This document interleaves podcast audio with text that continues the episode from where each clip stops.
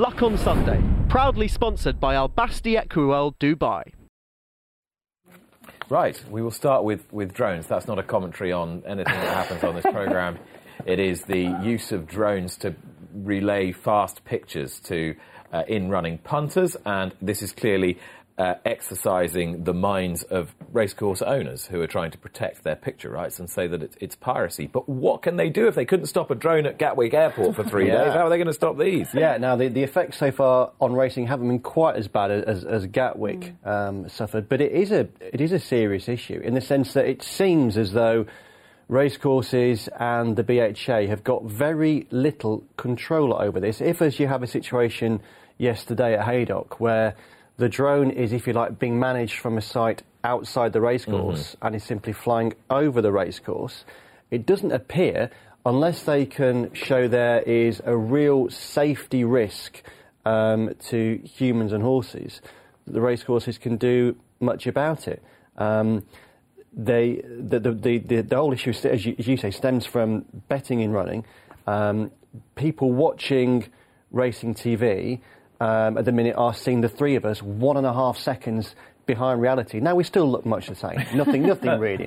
But on Sky Sports Racing, they're 10 seconds Yeah. behind. So if if you are betting and running, there's a real advantage to getting those live pictures, which is why you see racecourse hospitality boxes taken by in-running punters who want to get that live edge. But yes, which is very interesting, isn't it? That the racecourses are getting very cross about drone operators relaying fast pictures, but they're quite happy to sell their hospitality boxes for people to get an advantage on the track. There's a uh, there's a bit of a, um, a ethical um, well hypocrisy here, isn't there? Absolutely. I mean, from from a trainer's point of view and, and an owner's point of view, you know, all, all, how it bothers us is you you wouldn't want the drone flying above the horse's head. You know, some of the drones, as people know, can be quite noisy.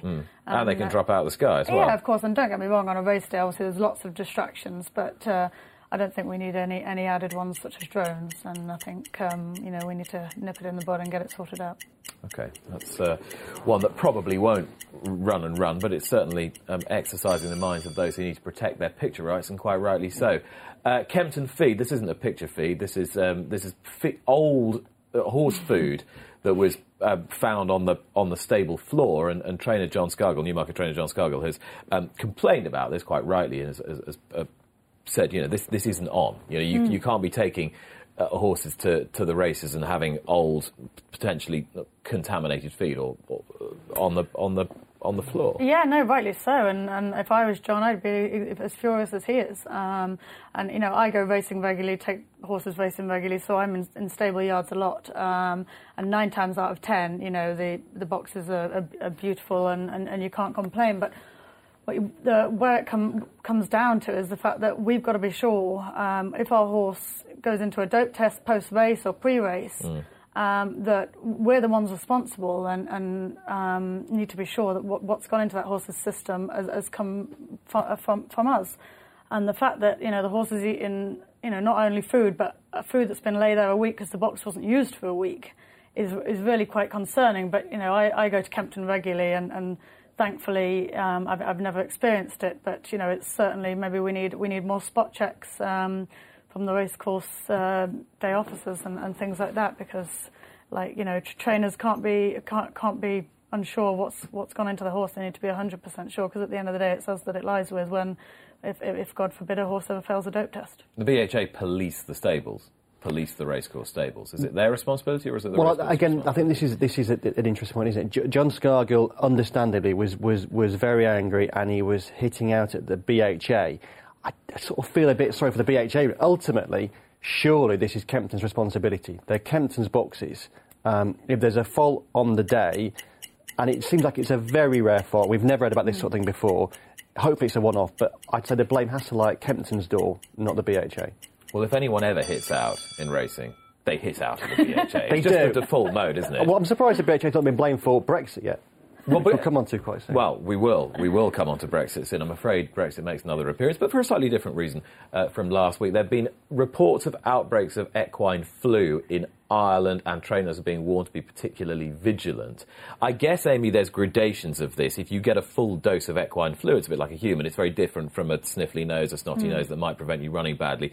You, you have to be extra extra guarded at the moment. It sounds. Absolutely, especially you know when you horses from um, from France and, and Ireland where, where, where these cases have been confirmed. But I mean, a lot of trainers probably have a quarantine period um, anyway. For example, uh, a new horse coming into us will spend two weeks um, away away from the rest of the horses before it's introduced, because then you can just monitor, you know, coughs, um, any snotty noses.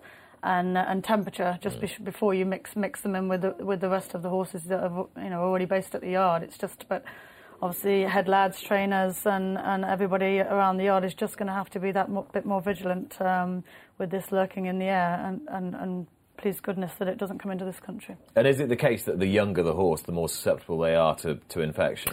Yeah, so all, all race horses are vaccinated against uh, equine influenza, and, and uh, particularly in our sport, you know, because uh, passports are checked pre-race, you know, and, and, and, and once a year every horse has its passport checked. So um, in, in, in the racing industry, every horse is fully up to date with its vaccinations, otherwise it can't be present on a race course. So, um, you know, we're, we're very lucky in that sense, but, you know, ponies and, and um, things like that might not be fully up to date, and that's probably where you've just got to be a bit that careful where your new horses are coming from.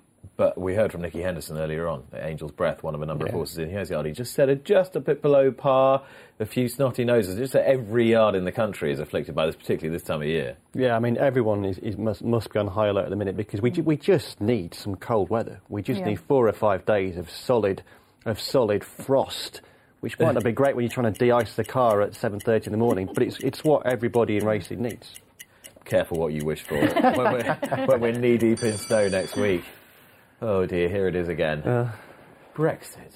Why this week, Lee, Brian Kavanagh, the Horse Racing Ireland Supremo, Yeah. is starting to make extremely worried noises, more so than we've seen so far as the March the 29th approaches. Yeah, and understandably may or so. may not bring. Yeah, I mean, giv given the um, the Commons vote this week, it seems like you know a fortnight's passed since since the um, the big vote, but it's still relatively recent, um, and it, it did make it seem ever more likely that a no deal Brexit might happen, and if a no deal Brexit does happen, then we are in completely uncharted territory, and we're in a um, a situation whereby everything has to start again I- across every area of society. There are, if you like, no no set rules for how this country interacts with the rest of Europe, and that includes with the movement of horses. And Brian's concern is that this industry relies on the free movement of horses between the United Kingdom, between Britain and and uh, Ireland and Europe. Um, and if uh, we're in a situation whereby um, horses having to be uh, held up for ages to be checked, because, if, for example, in Ireland, there just at the minute aren't enough border inspection points to check these horses coming in, um, and it is a, a major concern. It will have an impact on the bloodstock industry significantly, I would think, as well, Amy, with the transport of thousands of foals and yearlings between the two countries. Definitely, and as well, uh, you know, the racing side. You know, how many trainers have gone to France this year? Um, you know, and, and is the paperwork, you know, paperwork going to be through in time after you've declared? You know, you can't have horses sitting around at ports and and and whatever, wait, you know, while while, while we're clearing. So it's just, it's it is a real worry for both the bloodstock side and the racing side. and the hard, hard border in, in Ireland, I mean, that is a disaster for Down Royal, Oh, essentially, isn't yeah. it? Which is already besieged. Absolutely, and, and we, we, we, you know, we don't know what, what our government would do. We, we don't know what the EU will set in place in terms of how long it will take for horses to get across, what, what, what, what requirements they'll, they'll, they'll place. It, it- we, we are just in a complete void. We don't know what's going to happen. It's very difficult to see. Whatever side of this debate you're on, it's very difficult to see many upsides to, to the horse racing industry uh, of Brexit. Uh, Go North. Uh, this is an initiative that is being supported by your newspaper, God the Racing it. Post. Yeah. And yeah, and, and this is a, a you can't turn your nose up at this either.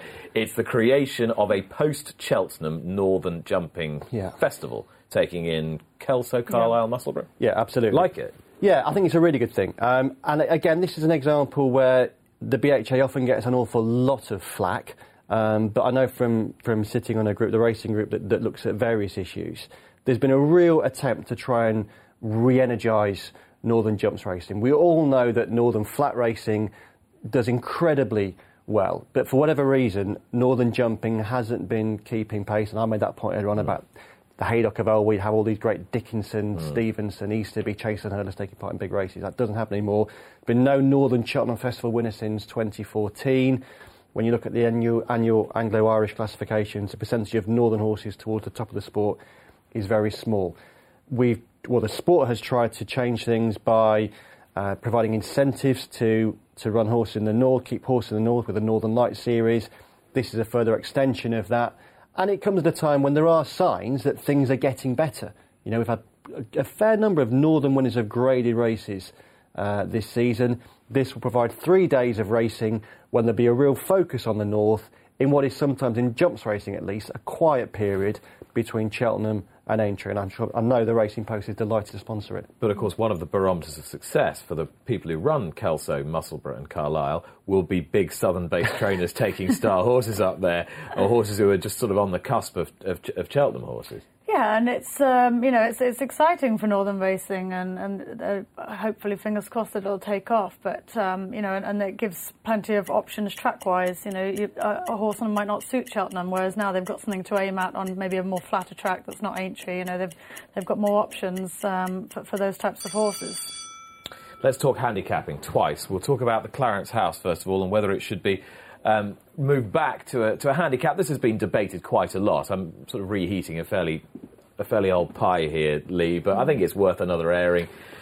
Yeah. Would it would it make life better if, as Kevin Blake and others have suggested, we ran most of these races outside the, the very top grade ones as as handicaps? But what I'm suggesting in, in the in the column tomorrow, and not for the first time, is that I think with, with the two mile division in particular, you have a, a real case in point of an area where we've just gone too far one way. If you went back to the, the 1980s, which often people think of as a heyday of jumping the Desert Orchid, Burrough Hill Laddie area, um, in the two mile division, all the major races prior to the Cheltenham Festival yeah. were handicaps. The Tingle Creek was a, a, limited handicap.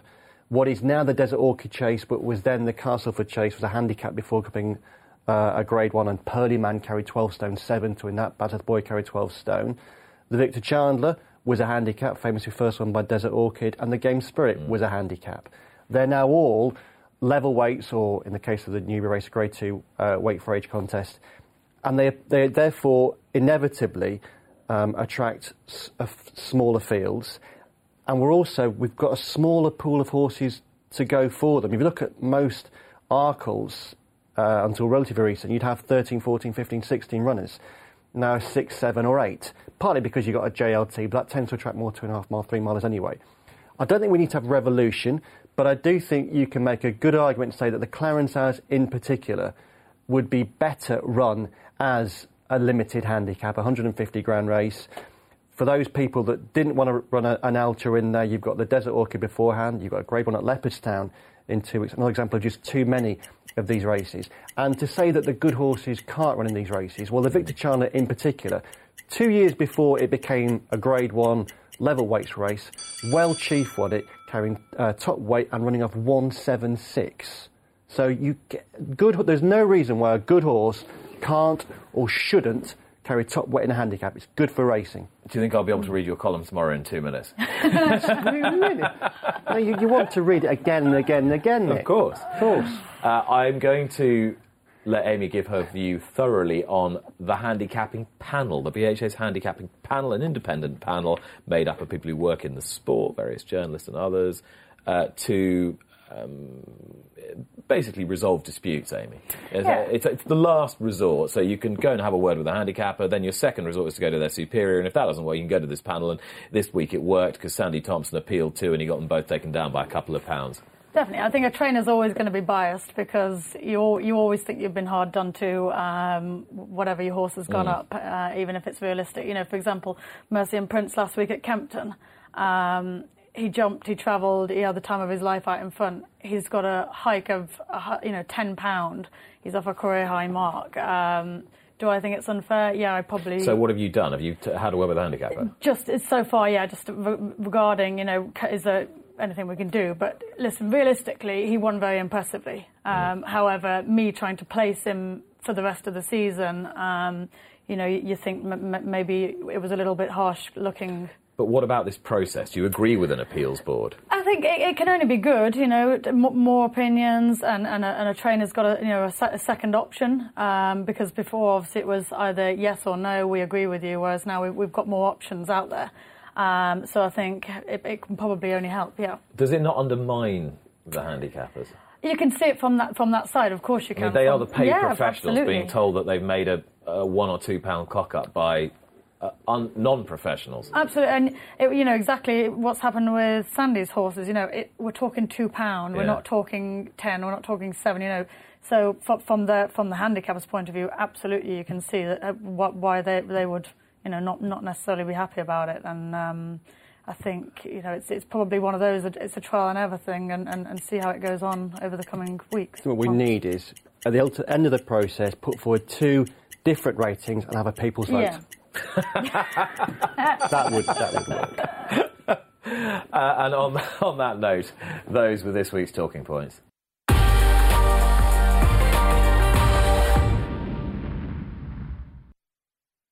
Luck on Sunday, proudly sponsored by Al Basti Equiworld Dubai.